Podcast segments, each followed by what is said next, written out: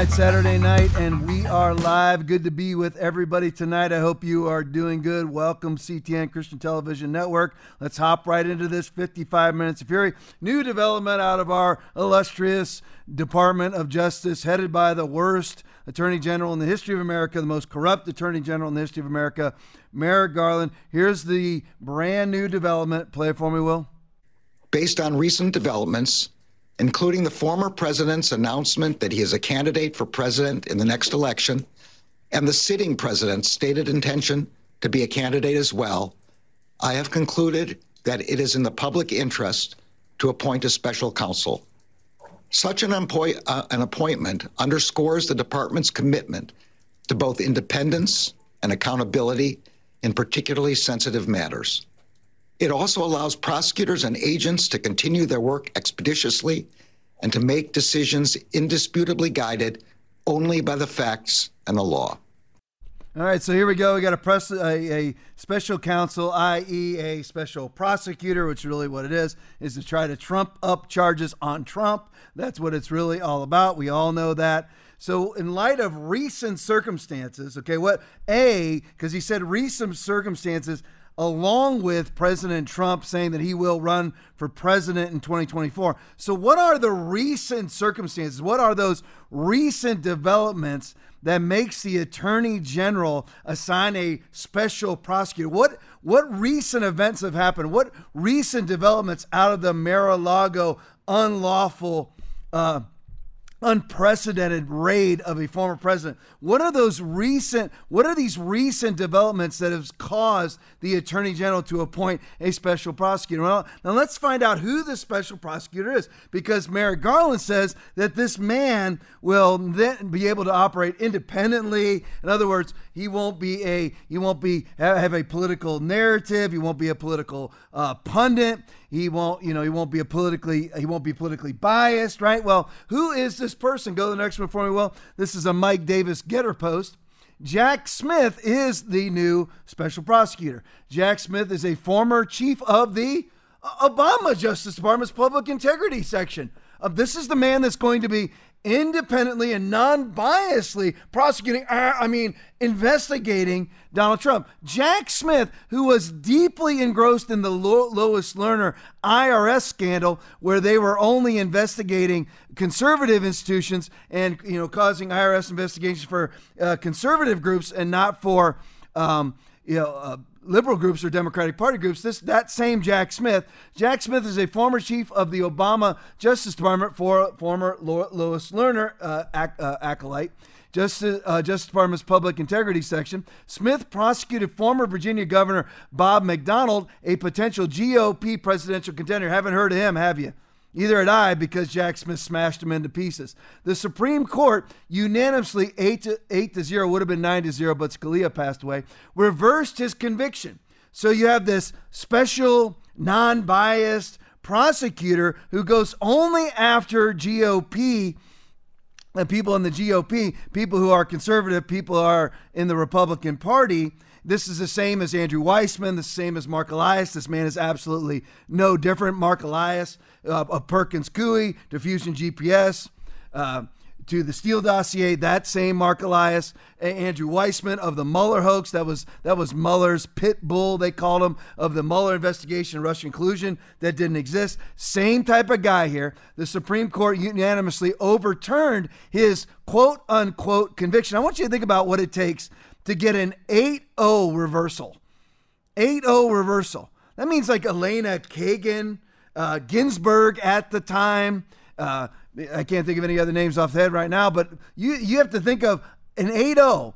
That's 8-0. All the liberals actually voted against their own party for once in overturning this conviction of this former governor of the state of Virginia. This should have ended Smith's legal career as a prosecutor, but McDonald's political career was already destroyed. Attorney General Merrick Garland always has the partisan hack. Always the partisan hack is bringing back Smith from his career exile as a war crimes prosecutor at The Hague. What does that mean? This independent, non-biased special prosecutor is going to be looking into the recent developments with Donald Trump and recent developments, I guess, at Mar-a-Lago in light of him announcing that he's going to be running for president in 2024. He has been exiled to be an attorney, a war crimes prosecutor at The Hague. What does that mean? The Hague is the city that hosts both the International Court of Justice and the International Criminal Court. So in other words, he's just another World Economic Forum, United Nations, World Health Organization hack, Democratic Party globalist leftist who's going to be independent. So yeah, thank you. There he is right there. He looks like it, doesn't it? He looks just like Mark Elias. He looks just like Andrew Weissman. They all have this same convoluted, demonic, very leftist, biased look on their face. They all do. And also, of course, condescending and arrogant. That's who these people are. And this is who right here, who's been now put as nominated, I don't even know what, appointed, that's the right word, appointed as the special prosecutor into Donald Trump. Again, no crimes have ever been mentioned. I would like to know the crimes. It just recently came out that everything that was found at Mar-a-Lago turned out basically to be Trump taking souvenirs out of the Oval Office. What happened to the nuclear codes? What happened to nuclear secrets that he was selling to Vladimir Putin and Xi Jinping? What happened? All those stories are gone. But since all those stories are gone, and really, my producer Aaron said this, the reason why they're actually going to appoint this special prosecutor is because the Republicans came out and said that they're going to be doing investigations into the Hunter Biden laptop. They're going to be doing investigations into Anthony Fauci and the NIH. They're going to be doing investigations into the CDC. They're going to be doing investigations into Pfizer, Moderna, who's partnered with the NIH and the vaccines. They're going to be doing investigations into the origins of COVID-19. And of course, back to the original, they're going to be doing investigations into Hunter Biden's laptop, where somewhere in the neighborhood of 10 to 50% of all of Hunter Biden's earnings go to the big guy from China, from the former mayor of Moscow's and former richest woman in Russia's wife. That $3.5 million went to Hunter Biden. Burisma, $53,000 a month, and over $1 million from a Ukrainian gas company going to Hunter Biden for his expertise. $1.5 billion coming from a CCP-controlled bank, where Hunter Biden flew over on Air Force Two with Joe Biden, and somehow for his consultancy expertise into international banking, of which he has none, receives a $1.5 billion payment for his consultancy expertise into a subject matter of which he has no expertise. All that is going to be looked into. So tit for tat, here comes the Biden administration. The problem is this. See, the new Congress, the brand new red. It's not a red wave. It's a red ripple. Not ripple. Red ripple. There we go. Red wave. Whatever.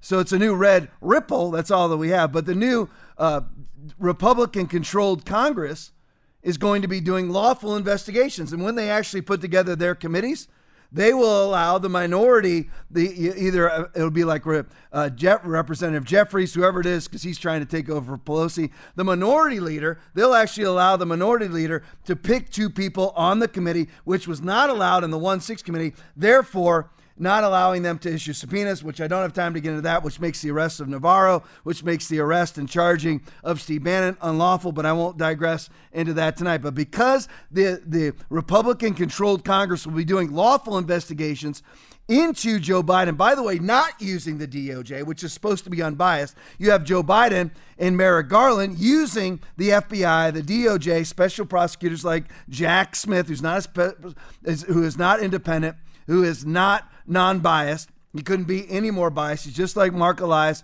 just like Andrew Weissman. It's just, you know what, you're going to do it to us, so we're going to do it for you. So that's the latest. So here's Trump's actual response to the announcement that a special prosecutor has been appointed. Play it for me, Will. I want to address the appalling announcement today by the egregiously corrupt Biden administration and their weaponized Department of Justice. Would you like me to talk about that, Larry? Would you like me to talk about that? This horrendous abuse of power is the latest in a long series of witch hunts. We started a long time ago. I thought the investigation with the document hoax was dying or dead or over. and the investigation into January 6th in my very peaceful and patriotic speech, remember, peaceful and patriotically, was dead, especially after the record-setting 40-point loss of Liz Cheney in the great state of Wyoming. I thought it was dead. I thought that put the final nail in the coffin, only to find out that the corrupt and highly political Justice Department just appointed a super-radical left special counsel, better referred to as a special prosecutor, to start the process all over again. We thought it was just about dead. As you know, just about the top person, one of the top people in the Justice Department, Lisa Monaco, a major Trump hater, major, I mean beyond belief, is in charge of the case, and she's totally controlled by Andrew Weissman. You ever hear the name Andrew Weissman? I think you did. In this room you did. Bad person, bad guy, but he's an even bigger Trump hater. Sounds like a fair deal so far, do you agree? Who works tirelessly as he did on the Mueller scam, which ended up, as you know, no collusion, to do bad things to the greatest movement. They want to do bad things to the greatest movement in the history of our country, but in particular, bad things to me, but I've gotten used to it.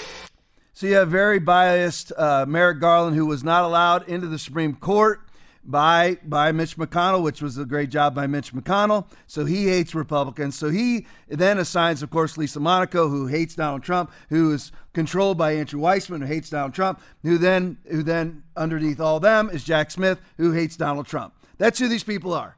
You know, Jack Smith linked with Lois Lerner, IRS scandal linked with, you have Andrew Weissman linked with Enron and crushing people, all of that. It's just I couldn't sum it up any better than Donald Trump just did. It's just a very, very corrupt banana republic, third world, FBI, DOJ, Gestapo for the Democratic Party. That's what all this is. So since I've been focusing a lot on that this week, let's continue on with this.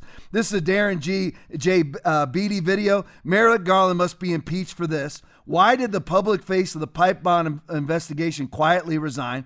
We need a chain of custody and full untampered surveillance footage of the DNC pipe bomber. Of course, this all goes back to what this is all about. Trump, with Jack Smith being appointed special prosecutor, it all goes back to the 1/6 committee. That's what this is all about. So if we're going to focus on 1/6, let's look at the whole thing. Let's get the 14 hours worth of video footage that the FBI refuses to release. Let's get the video footage of the pipe bomber that the FBI refuses to release, but yet puts out a filtered, edited video of the pipe bomber for some reason, for some nefarious purpose. We don't know. Let's get down to brass tacks. Let's figure out exactly what it is that's happened. And let's just break it out. Trump has nothing to hide. Basically, he's been under investigation since 2015, wiretapped, investigated, 42 FBI agents, 40 FBI agents, $42 million dedicated to finding Russian collusion that they never found. They raided Mar-a-Lago. Here we are months. Mar-a-Lago was raided in August. Here we are in mid-November, even past mid-November now. Nothing has come of that. No Russian collusion. Both impeachment hoaxes. Nothing happened with any of those things. So let's just break all the material out. Let's just show it all to everybody. We want to be unbiased. We want to be independent. We want to have no filter. We want to be transparent. Let's put it out for everything. So we need to do that. This may sound like old news, but it's not. So here it is. Let's look at this now. Let's break down this pipe bomb incident because it's run by the corrupt DOJ, the corrupt FBI. Play it for me, Will. The FBI has released new videos in hopes of identifying a mystery suspect who planted two pipe bombs the night before the Capitol riot. Pete, what's the aim in putting out these videos? Lester, FBI agents say they have no idea who planted the bombs, and they hope these new videos will generate some valuable tips. One shows the suspect walking up and sitting on a park bench near the Democratic National Party headquarters. One of the bombs was later planted in this same area. Frames per second, like its name implies, is the number of individual images or frames the system captures every second. The average industry frame rate of most CCTV cameras is around 15 frames per second. We also recommend using a minimum of 15 FPS, or frames per second. Now, here at Proactive Security, we recommend actually 15 frames per second. What you're looking at is the actual frame speed of the security video the FBI released to the public of the January 6th pipe bomb suspect. It's just 1 frame per second. You're going to learn now why that is virtually impossible, unless this tape is not the original source footage. A comprehensive study in 2021 by one of the world's leading authorities on security cameras found that 0% of cameras in use in America today operate at just 1 frame per second. Statistically speaking, the odds that the video the FBI released to the public was unaltered is less than 1%. The average gas station in America uses 15 frames per second. That would make the DNC National Headquarters 15 times worse than the average gas station. Meanwhile, we know the DNC cares so much about security at this area that for years they have stationed a physical guard during the daytime right at this site. And that makes sense. It was the break-in of the DNC National Headquarters 50 years ago that caused the largest scandal in American history, Watergate. Between the history of attacks on the DNC building, plus the fact that DC was once the murder capital of the country, plus the fact that 0% of cameras in use today use 1 frame per second, it is virtually impossible the tape the FBI released was the actual unedited footage. And again, this is about exposing the corruption of the FBI. And remember what I tell you, what I tell you about this now. You're like, well, this is far from me. Is it? Because now we have the FBI raiding the homes of pro-life people for doing absolutely nothing. They can't actually name a crime. They'll name a certain act, but they really can't specify a crime at all, like a battery, a trespassing, a murder, a theft, nothing. They just make up crimes. And you're like, well, how would this ever come home to me? I'll give you the same example that I did earlier in the week. If you were to say something like, you know what, we need to end the Democratic Party. Do you think that a Mark Elias, a Jack Smith, and Andrew Weissman could craft that into a probable cause affidavit, submit it to a liberal Obama-appointed judge, and have them issue a warrant for your arrest? Do you think that couldn't happen? Do you not think that's exactly what happened with Peter Navarro? Do you not think that's exactly what happened with Roger Stone? Do you think that's not what happened with Steve Bannon, with Mike Flynn? It's exactly what happened. And you don't think that can happen to you. It could very likely happen to any of us. So the FBI must be dealt with, because they can just say that I want to end the Democratic Party forever. Well, I do want to end the Democratic Party forever. They can say, well, you know what? You're an insurrection for you're threatening violence. You know, this is exactly what they did with Alex Jones. Alex Jones, they're saying that he defamed these parents. From Sandy Hook, it's impossible to defame them. He did not defy their ability. He did not disable their ability to earn a living. Their kids are gone. I'm not trying to dishonor the dead. I'm just telling you, you cannot commit defamation against dead people. It has to be where you are impeding somebody's ability to make a living. You damage their reputation so badly that they no longer can make a living at the thing they're currently making a living at, or what they can make a living at in the future. That's defamation. But all you had to do is get the right attorney, and where's he being tried? Austin, Texas, which is a hub of liberalism, and Hartford, Connecticut, which is a hub of liberalism. And it's the same thing they did with the raid in Mar-a-Lago. They found the right Obama-appointed magistrate and floated what's called a probable cause probable cause affidavit, of what we call PCA in law enforcement, probable cause affidavit for a warrant, and you can get it because all of these judges are Obama appointed. They're not judges. They're not independent. They're not non-biased. They're Democrats. They're leftist globalists. They want Alex Jones to be bankrupt, so they're actually making him pay money that he doesn't have. I mean, right now, it's up to close to $1 billion. He spent his last 10 million. He has no money in the bank. But that's what and you don't think that can happen to you. You say the wrong thing and they just write it out. You cleverly write a narrative onto a probable cause affidavit that says that you're a threat to the public. You don't think they could bring that in front of a judge and have you Baker acted and put into a mental institution? These people must be dealt with. I'm talking about right now. They must be dealt with by this new Congress that just got elected on November 8th by the slimmest of margins, but yet we have the majority. They must be defunded and dealt with. So what really happened with this pipe bomb thing? So right now, where I'm sitting is Foundation Church, 13,000 South Tamiami Trail, Northport, Florida. Where we are sitting right now, my producer Aaron tells me that our security cameras are actually shooting at 60 frames per second.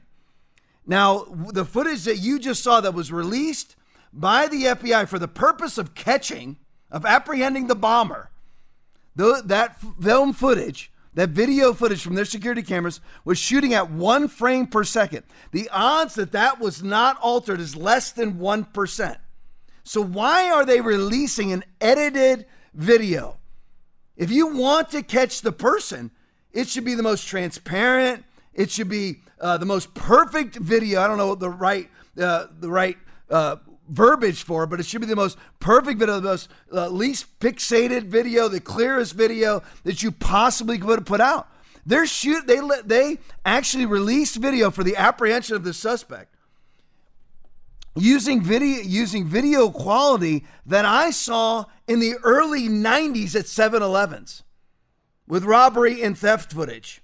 It's no kidding. Most gas stations, as illustrated on this video, shoot at 15 frames per second, and the DNC, the Democratic National Convention, an organization that receives hundreds of millions, if not billions of dollars per year, has a camera that shoots at 1 frame per second. Why would that be? Now, here's my theory. Put up that pic for me, Will. You can just, guys, if you can't side-by-side it. Can you side-by-side it? There we go. Now, this is my theory. You take it or leave it. The reason why they don't want you to see what actually happened was because I want everybody to look. Here is the bomb. The bomb that was planted in front of the DNC on 1/5/2021. The bomb. Here it is, the pipe bomb. Now, let's ask you the question now. So this is supposed to go off, all right, sometime on 1/6, because that's where all the insurrectionists are, right? So you have this with a 1 hour egg timer on it. A 1 hour egg timer on it. And by the way, nobody has ever seen this device, been able to look at this device, to be able to forensically sort of audit this device. Why? Because the FBI blew it up. Strange, right? The FBI blew it up. Oh, that's protocol time. No, it's not. Because how is this an explosive device with an egg timer on it? And it's set to go off the following day with 1 hour egg timer? I mean, what this is supposed to look like is something that you see on CSI Miami. This is not real. So what really happened, in my opinion, is that there never was a bomb. What they did was they had that FBI agent or FBI informant go walk through the DNC park, on the DNC grounds there, and act like this, and then the FBI themselves put this out there. That's why they don't want anybody to find it. They don't want anybody to find the suspect. Here's another thing. When it comes to the suspect footage, why aren't they going from everything in Washington, D.C.? Everything is filmed. There is not a street corner in D.C. that doesn't have a camera on it. So why isn't the FBI, they want to catch the bomber that used this bomb? Why is it that they don't go from their 1 frame per second DNC video into a 30 or 40 frame per second traffic video, street cameras, street security, not to mention private security cameras that are all over the place? We have not seen one. Where eventually, you track the guy long enough, he's going to get on a bus, he's going to get on a subway, he's going to get into a car, and he's going to take his mask off, or you're going to be able to get his license plate off of his vehicle, right? Or even track him all the way to his home. But we don't see anything outside of this murky 1 frame per second video outside of the DNC. Strange, isn't it? Here's another one for you. Darren J. Beattie again video. We know FBI is hiding critical footage of the DNC pipe bomber. Play it for me, Will. This is the DNC pipe bomb. According to the FBI, it was planted the night before January 6th at 7:52 p.m. on the north side of this park bench. The FBI has released two clips of the pipe bomber at this scene from two different security cameras. Here are a few shots of the surrounding area, so you see the perspective. Let's call these benches Bench 1 and Bench 2. And let's call the two security cameras that the FBI has released footage from Camera 1 and Camera 2.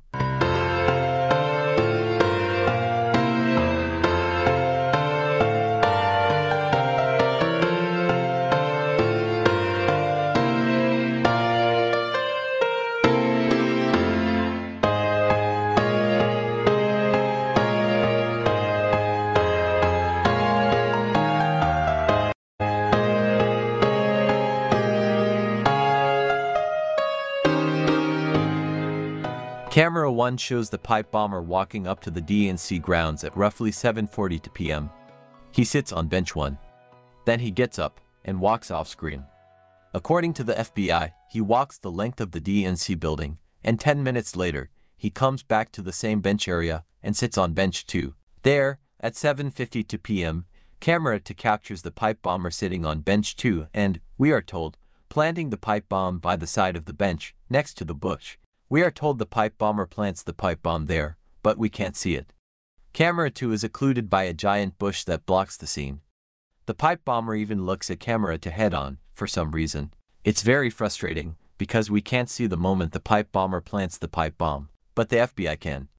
That's because the whole scene should be captured on Camera 1 as well, and much more clearly than Camera 2. Camera 1 has a clear shot of both benches. If the FBI released the full tape from Camera 1, we could see the pipe bomber planting the bomb. Why is the FBI hiding what the security footage from Camera 1 of the pipe bomber at bench 2? Do they not want us to see the full scene? Isn't there a $100,000 reward? Don't they want our help to catch this guy?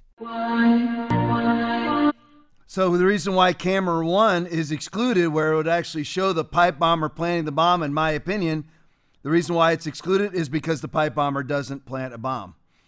That's why. Because, and who would plant that bomb anyway? So you have the 1 frame per second. Strange video for the DNC, a multi-billion-dollar organization to have. But then, lo and behold, the one angle that would actually show you the person committing the crime, which they have. They have earlier footage of Camera 1, but what they released to the public, they don't include Camera 1, which would actually show the guy or girl putting the pipe bomb down, the egg timer pipe bomb. That makes no sense either. It all makes absolutely no sense. Because, in my opinion, it never happened. All right, here's more. This is actually Darren Beattie speaking with Steve Bannon, a Nora bin Laden video. Play it for me, Will. So basically, Revolver News vindicated again. Everyone calls us conspiracy theorists, whatever. These subliterate mediocrities, caterwauling and calling us, conspiracy. It's so ridiculous to be called that, or even to be in the same conversation with these mediocrities. But the New York Times came out, basically vindicated Revolver again. There's another batch. It's like another tranche here. Now we learn of 8 new informants who are in the Proud Boys. All of these organizations were riddled with informants. We just learned that the number 2 guy, the vice president of the Oath Keepers, he was also an informant. So the question really becomes, who in the high levels of these organizations wasn't an informant? That's the relevant question. And if they have all these informants in here and the government is then presumably informed, how do they explain the fact that all these people were, planning some big thing on January 6th? All of them were informants, and the feds were just caught completely flat-footed. And Christopher Wray, in his famous testimony that we included in that classic seminal Revolver piece that really opened up the whole discussion of the Fedsurrection, Christopher Wray said, oh, gee, gosh darn, I just kicked myself because we didn't have any assets. And if only we knew, if only we were in a position to know. Liar. We know he's a liar. We know he's trying to get out of it, wiggle his way out of it by quietly retiring the henchman scumbag Giantuono, who ran the Michigan operation, and now he's the public face of the pipe bomb. He quietly resigned. They know they're guilty, and they're trying to scramble away from it. And that's why, we've got them. If we're just persistent, if we maintain focus, and in particular, if we demand the chain of custody for those DNC pipe bomb videos, it's game over. Christopher Wray refuses to answer. Did you have FBI assets inside the Capitol prior to the Capitol in Trump gear, wearing Trump hats, Trump paraphernalia? Did you have FBI assets dressed as Trump supporters inside the Capitol prior to the Capitol Police opening the doors? That was asked by Congressman Higgins, and Christopher Wray refuses to answer because it may jeopardize their investigation, which is a bold-faced lie. 12 out of the 18 co-conspirators in the Gretchen Whitmer kidnapping case were FBI agents or informants. That was headed up by Special Agent Mike D'Antono, who just got, after that debacle, He gets promoted to the FBI field office in Washington, D.C., which is a step to the 7th floor, and then suspiciously retires after the biggest promotion of his life. That's strange. And then you have the number two, the vice president, the number two in charge of the Oath Keepers, along with seven others, are FBI informants. That's why I tell you, never affiliate yourself with any organization. I'm telling you, don't, because it is infiltrated with the FBI. They will conjure up charges against you, just like they did with the Whitmer kidnapping plot. 12 out of the 18 co-conspirators, FBI agents. And then you have Christopher Wray actually testifying on Capitol. Oh, yeah, I had no idea 1/6 would happen. The number two person at the Oath Keepers, and by the way, they arrested the number one, the president of the Proud Boys, when he got off the plane, who is also suspected of being what? An FBI informant. So who actually orchestrated? Did they have people inside the Capitol? Prior to the doors being opened by the Capitol Police? FBI informants, FBI agents inside? And why would you refuse to answer that question?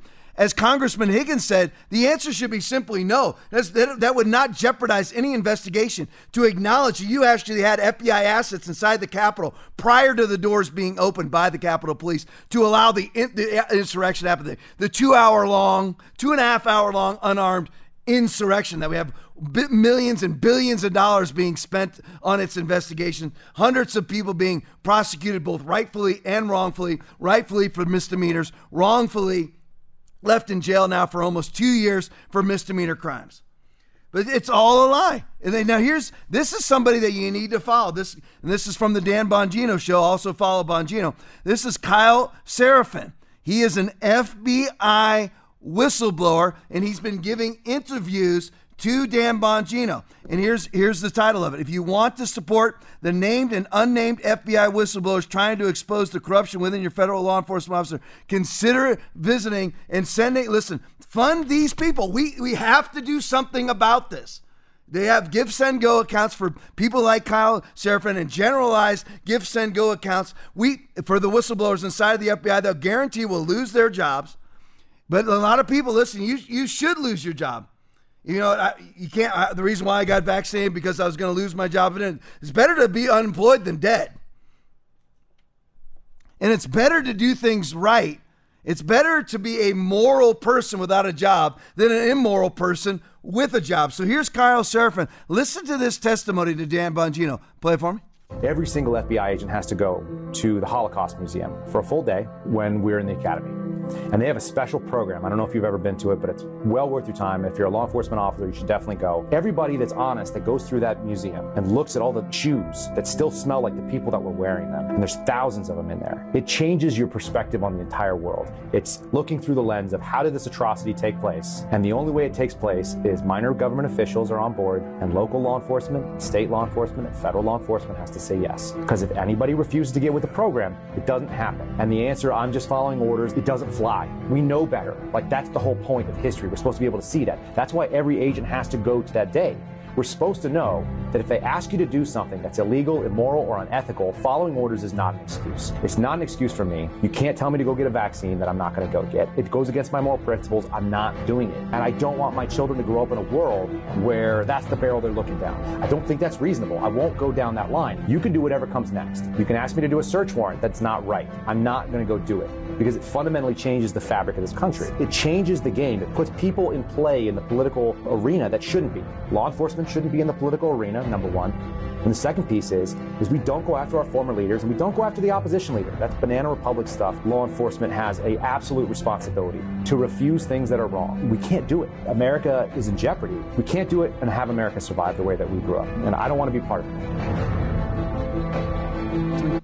So there you go. Kyle Seraphin, follow him on social media. It's the hero. These are the people that he said, you know what? I would rather lose my job than do something that's immoral. That's what has to happen. These are the standards. We have to elect politicians that will vote themselves out of a job. The only way that you turn your first world country into a third world banana republic is the collaboration between politicians and law enforcement. And that is exactly what's happening now for the first time in our history. We've had a former president's private residence, and or any residence, but private residence raided. The FBI must be dealt with now, stripped to the studs and defunded. It is a danger to national security. Rank and file FBI agents who have not compromised, which by the way, there are not many of them. They can all be reassigned to other agencies, but the rest of the department needs to be shut down permanently. If we want to come up with another version of a federal law enforcement agency, we can, although I don't believe that it's needed. I think it can be accomplished by jurisdictional task forces. However, if it is needed, then we can come up with something. But the way that it is right now, from the 7th floor, which is where Christopher Wray and his acolytes are, all the way through the rank and file FBI analysts and everybody else. You need to remember, they've had the Hunter Biden laptop since 2019, 3 years now, and have not done one single thing. And in the midst of that, they're arresting pro-life protesters for doing absolutely nothing, raiding Mar-a-Lago. What are they doing with FTX right now? Absolutely nothing. What are they doing with the fentanyl that's pouring over the border and the human sex trafficking that's happening at the border? Absolutely nothing. The 40% increase in violent crime and the 25% increase in felonious murder in this country, what are they doing with any of that? Absolutely nothing. They're too busy appointing special prosecutors to go after Donald Trump again. They've been investigating him since 2015. It is now 2022, and they've yet to fill out a probable cause affidavit charging him with any crime. But yet here we go. This is this agency, Christopher Wray, who's nothing more than an acolyte do boy for James Comey. They were absolute best buddies at the FBI, more of a servant relationship than best buddies, but an acolyte relationship where Christopher Wray was a bootlicker for James Comey. That's who we have now. And these are the mistakes that Trump must fix if he wins in 2024. He cannot appoint people like Christopher Wray. You can't. I don't care what their resume says on it. You have to appoint the right people. All right, switching subjects here. Let's go to worldwide leftist, globalist, bourgeois, elitist cabal, which is what COVID is, which is what climate change is. That's what vaccines are, vaccine mandates, vaccine passports, all about leveraging you into a one world commerce system with a singular access point controlled by a tyrant or a tyrannical government. He causes all, both small and great, rich and poor, free and slave, to receive a mark on their right hand or on their forehead, and that no one may buy or sell except one who has the mark of the name of the beast or the number of his name, Revelation 13, 16, and 17. This is what COVID has been about from day one. Before COVID, that's what climate was about. After COVID, that's what climate's about. That's what gun grabbing's about. That's what the transgender narrative is about. That's what the abortion narrative is about. It's all about leveraging you into a one world commerce system with a singular access point. Of course, we can't start any better. Of course, this is the B20, which is really the G20, but this is the business part of B20 with Klaus Schwab speaking at it. It's strange. The 20 most powerful countries on the planet meet at the G20, and who's there speaking? Who elected Klaus Schwab? What country is he a prime minister or president of? Absolutely not. But here he is speaking at the B20. Play for me, Will. Of course, if you look at all the challenges, we can speak about a multi-crisis, an economic, a political, a social, an ecological, an institutional crisis. But actually, what we have to confront is a deep, systemic and structural restructuring of our world. And this will take some time. And the world will look differently after we have gone through this transition process. Politically, the driving forces for this political transformation, of course, is the transition into a multipolar world, which has a tendency to make our world much more fragmented. And for these reasons, events like this one, the G20, and so on, are the very important connectors to avoid a too great segmentation. The two biggest ideals that you need to get out of that little 30 or 40 second speech right there, it was longer than that, but that was a segment of it, is how he talks about multiple crises. That's what they're going to use to usher in the globalist narrative agenda.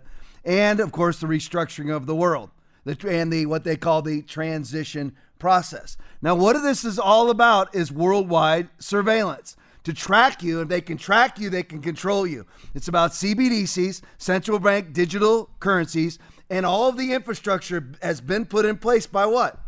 When you're dealing with central bank and Joe Biden, just through executive fiat, has launched the research phase of CBDCs in the United States, central bank digital currency. If they can track you, now there's a couple facets, a couple tributaries to the river of CBDCs. A, they can track you. B, their hand is at the spigot.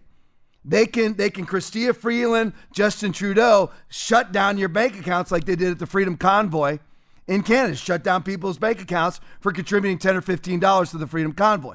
That's the point of all of this, is to control you, is to leverage you into them dominating you, suppressing you, subjugating you. That is what this is all about. Now, Christianity is the opposite of that. Christianity is, it is for freedom that Christ has set us free. What does he tell us to do? Galatians chapter 5, verse 1. Stand firm then, and do not let yourself be burdened again by a yoke of slavery. If there's no cash, you're a slave. If there's no fine, if there's no precious metals, you're a slave. If there's no gasoline, you're a slave. Now, what are they trying to get rid of? All three of those. And all of the infrastructure for CBDCs, which is linked in with electric cars. The reason why they want you on that grid is that there's no cash. There's no liquid that's actually transferred from one person to another. It's controlled by an ESG-controlled power grid that they can just say, you know what, we don't want you to make a living anymore because you voted for the wrong person and you buy guns. So you know what? You're not going to be allowed to make a living anymore. So you're not going to be able to charge your car. They can't do that when you can drive to the Shell station, but they can do it when you have to plug your car into a wall. That gets its power from a power grid that's controlled by environmental, social governance, ESG scores, which is linked into the federal government. They can close down the power company. They can close down you. They can threaten the power company through, and it's not just. You think about what ESG means, environmental social governance. For a power company, of course. If you look at Exxon, you look at Shell, you look at any of the multinational fossil fuel companies, they're all pining to get a high ESG score. And the funny thing, I said this last Sunday at church. Say you burn 100 gallons a month in fossil fuels, and they take away your car. And so you're going to, what happens to that 100 gallons of fossil fuel? Instead of you burning it, it gets burned by the power company powering your car. So it makes absolutely no sense to go to electric vehicles, because what's charging the electric vehicles is the same fossil fuels that you put into your gas tank. So it makes no sense. So if it's foolishness and nonsensical, then it has to be nefarious, as you always hear me say on this podcast. But it's about worldwide surveillance. This is a very disturbing video. This is from Wall Street Silver video. Recently, a classified military project called Argus was unveiled. Play it for me, Will. This is the next generation of surveillance. For the first time, we actually have permission from the government to show the basic capabilities. It is important for the public to know that some of these capabilities exist. Engineer Yiannis Antoniades designed the new sensor, known as Argus. With 1.8 billion pixels, it's the world's highest resolution camera. Argus fits inside this pod that attaches to the belly of a UAV. But because much of the work is classified, we can't see the sensor itself. Because we are not allowed to expose some of the pieces that make up the sensors, so you get to look at pretty plastic curtains. Also known as wide area persistent stare, Argus is the equivalent of having up to 100 predators look at an area the size of a medium-sized city at once. This image was taken 17,500 feet above Quantico, Virginia, and covers 15 square miles. This whole image is at a very, very fine resolution. So if we wanted to know what is going on in any spot along this image, say near this building at this intersection, we can generate a moving image that shows what's going on in the area. Simply by touching the screen, Antoniades has opened up a window showing a detailed area while still maintaining the broader context. And everything that is a moving object is being automatically tracked. The color boxes represent that the computer has recognized the moving objects. You can see individuals crossing the street. You can see individuals walking in parking lots. There's actually enough resolution to be able to see the people waving their arms or walking around, what kind of clothes they wear. And you could pick the location of where you produce these images anywhere in the entire field of view. Antoniades can open up to 65 windows at once and can see objects as small as 6 inches on the ground. From even 17,500 feet, the white thing that you see flying around is a bird. Argus streams live to the ground and also stores everything, 1 million terabytes of video a day, which is the equivalent of 5,000 hours of high-definition footage. So you can go back and say, I would like to see what happened at this particular location 3 days, 2 hours, 4 minutes ago, and it would actually show you exactly what happened as if you were watching it live. To create the world's highest definition camera, Antoniades needed to design a new imaging chip. But DARPA, the project's funder, wanted to move fast and keep costs down. So he borrowed technology that most people have in their pockets. Inside this cell phone, we find a tiny little camera. So if you were to take off the majority of it, you'd be left with an imaging chip. If you were to take 368 of this and make a big mosaic out of them and start shooting images, now you have Argus. Unlike the Predator camera that limits field of view, Argus melds together video from each of its 368 chips to create a 1.8 billion pixel video stream. This makes it possible to zoom in and still see tremendous detail. Whether Argus has been deployed in the field is classified. I'm not at liberty to discuss plans that the government, but whether it's been deployed in the field, of course, is classified. Now, what they're doing is slow walking this so that when this is a fully implemented program, you won't be stunned by it. They're allowing this to be leaked out, slow walked into the public. They're not allowed to release, of course, the technological information, but it's being slow walked so that you know that it's there, that it's possibly there, but you don't know for sure whether it's there yet or not. And what's this really called? Wide area persistent stare is what Argus is. That's what the other name for it.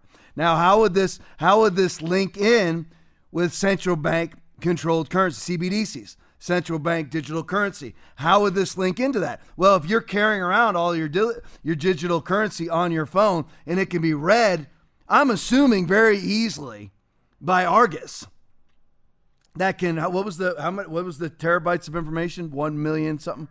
1 million terabytes of information per day that it stores. It might be able to track your movements, right? Once you have to carry around a digital wallet identifying yourself. You're walking around right now and Argus is looking at you. Unless it can get in front of you, which that technology probably isn't very far away, doesn't have facial recognition, they don't know who you are. But once you're carrying it all around on your phone, that sort of surveillance system, which of course its implementation is classified, it will be able to read who you are and where you are. Wittgenstein Video, new Australian app that will verify our identities. Play it for me. We're all well aware of the risks in handing our data to companies like Optus and Medibank. But what if you never had to reveal your address ever again? New South Wales is leading the way with a one-stop shop, allowing us to prove and protect our identity once and for all. It's personal, private, privileged and prized by hackers. We've seen what happens in relation to Optus and Medibank. Now, new ways for a new world to give the power back to the people. What we're rolling out in New South Wales is world-leading technology. A digital identity that means you'll never have to hand over your data again. It works like this. You'll use an app to scan your passport, licence, Medicare card. They're cross-checked with databases to ensure they're yours and then appear on your phone as verified ID. You then have control over what you share and with whom, revealing only part or all of a document when required, meaning you'll be able to prove a valid license without showing your address. All they need to know is that you are real and that you're authorised to drive. Or confirm you have Medicare while keeping your number unknown. Those numbers, as we've seen in the recent spate of attacks, will not be shared. The personal data is kept only on the personal device, never held by the government or a private company. When you decentralise and you put the information in the power of the individual, is far safer. The technology will be optional. All right, so there we go. She was about to say this technology will be optional. I shouldn't have cut for that part off the video, but that was what the reporter was going to tell you. So New South Wales, which, by the way, are some of the most monstrous COVID tyrants on the planet, New South Wales, Australia. Now they're giving power to the people. So they say that this information of yours, your personal information, your passport, your health information, driver's license, everything else, will be only held on the device, but it has to be cross-checked with databases. So how will it only be held on the device? If it has to be cross-checked with databases, that means that your device has then connected with another database, which now has, just like they say all the voting machines aren't connected to the internet, but they are connected to the internet. And this will be, this of course is voluntary until it's no longer voluntary because the infrastructure has been put in place. And once everybody's doing it and everybody relies on it, then what that's called is assimilation. And you are now reliant on this.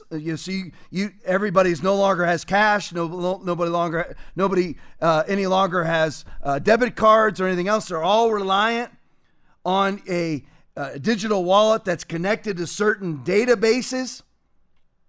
And everybody is then assimilated into this. It's very easy to make it mandatory because if you're the only one not doing it anymore, then there really are no resources to support your life. And all of the other resources now go to CBDCs, i.e. digital wallets, cryptocurrencies, and you're the one walking around with a checkbook. That's the point of it all, is to assimilate all of these people into it as much as they can. While it's voluntary, then all the infrastructure supports what's currently voluntary, but will later be mandatory because there is no infrastructure for the other system. That's the point of it all. We must stand now. Pelham video, make absolutely no mistake. Here we are from the World Economic Forum, i.e. Klaus Schwab, though not Klaus Schwab speaking. Make absolutely no mistake, individual carbon footprint trackers will be programmed into central bank digital currencies. Play it for me. We're developing, through technology, an ability for consumers to measure their own carbon footprint. What does that mean? That's where are they traveling? How are they traveling? What are they eating? What are they consuming on the platform? So, individual carbon footprint tracker. Stay tuned. We don't have it operational yet, but this is something that we're working on. Individual carbon footprint tracker, which again, we're giving individuals the ability to track their own. And he does it in that little up arc church pastor style to track their own carbon footprint. Right now, of course, it's voluntary, but all the infrastructure will be put in place to make it impossible to operate in any other way but their way. All infrastructure will be CBDC, not cash, so there'll be no way to use cash. That's the point of it all. And it's all been put into place. This infrastructure has been put into place through vaccine passport technology, which will easily be transferred over to central bank digital currency, as well as about anything else you mention, whether it's cryptocurrency, whether it's social credit systems, i.e. China is completely run by a social credit system. If you buy cigarettes, you lose money. if you vote the wrong way or you use too much, if your carbon footprint's too big, which right now it's voluntary, but in China, it's no longer voluntary. And by the way, there is no other system to use. That's the point of it all, is to assimilate as many people into a CBDC, social credit system, so that that's where all the infrastructure is, so that there is no alternative system. Disclosed TV tweet, just in, New York Federal Reserve and multiple global banking giants start a 12-week digital dollar pilot. Notice the date on the bottom. That is November 15th, 2022. So 4 days ago, i.e., this is the federally funded by the Biden administration research program into CBDC's central bank digital currencies. He causes all, both small and great, rich and poor, free and slave. Revelation 13, 16, and 17 cannot happen without this. Can't happen. And what's the World Economic Forum doing? Central bank digital currencies. That's what they're doing. Cashless society. It's not just about cashless. We make things mystery, shrouded in mist. It's about controlling you. The reason why it's cashless is cashless and fuel and firearms and your own food. That's why they have multi-conglomerate farms taking over small farms so that they're controlled by ESG scores, federal globalist leftists. I got the time, leave it off. So here's the thing. So that's the point of it all is control. It's not a mystery shrouded in mist. If they take away your cash, they control you. That's the point of it. Put up the next one for me, Will. Election Wizard tweet. Biden demands $10 billion more in COVID funds. It's all tied together. They're all tributaries into leveraging you into a one world commerce system with a singular access point. It's all been put into place, controlled by a tyrant. It is for freedom that Christ has set us free. Stand firm. Love you all. God bless you. If you enjoyed watching the Tom Lipley podcast, would you consider investing in the program? Go to tomlipley.com and donate any amount to the podcast, and we will send you this exclusive TLP shirt.